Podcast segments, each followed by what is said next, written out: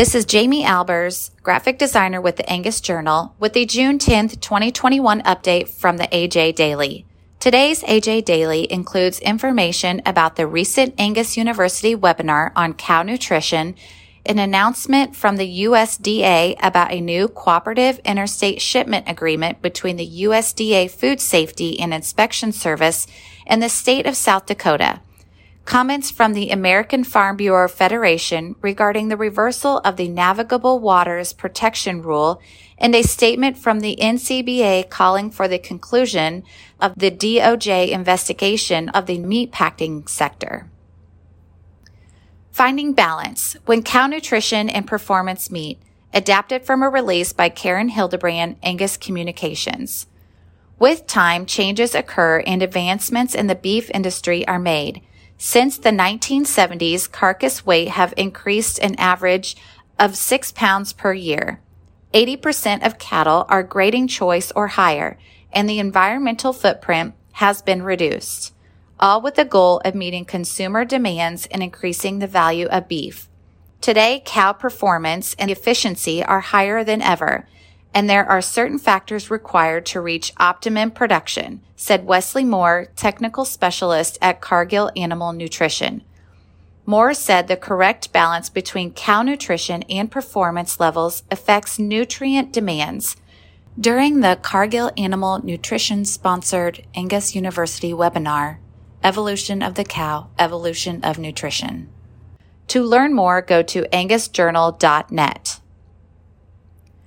USDA expands cooperative interstate shipment program for meat processors to South Dakota, adapted from a release by the USDA.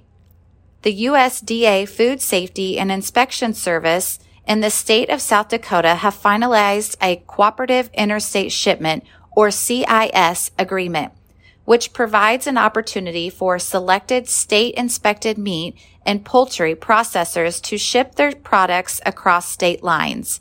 Under the CIS agreement, the state of South Dakota may inspect meat in selected establishments for shipment throughout the United States.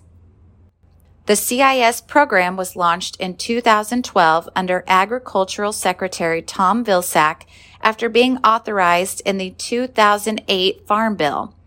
Currently, nine states participate in the program to promote the expansion of business opportunities for state inspected meat and poultry establishments. For more information, visit usda.gov slash media slash press dash releases. Water Rule Reversal, a Blow to Agriculture adapted from a release by the American Farm Bureau Federation. American Farm Bureau Federation President Zippy Duvall commented June 9 on the Environmental Protection Agency's announcement of its intention to reverse the Navigable Waters Protection Rule. Duvall said, the American Farm Bureau Federation is extremely disappointed in the Environmental Protection Agency's announcement of its intention to reverse the environmentally conscious navigable waters protection rule, which finally brought clarity and certainty to clean water efforts. Farmers and ranchers care about clean water and preserving the land, and they support the Navigable Waters Protection Rule. Administrator Regan recently recognized the flaws in the 2015 Waters of the U.S. rule and pledged not to return to those overreaching regulations. To find out more, go to fb.org. NCBA echoes growing demands for DOJ investigation results, adapted from a release by the National Cattlemen's Beef Association. On June 8th, Representative Mike Guest and Representative Darren Soto led a bipartisan group of 52 lawmakers in pushing the U.S. Department of Justice to complete their investigation into the meatpacking sector and whether or not anti-competitive practices have contributed to a persistent imbalance in the cattle markets.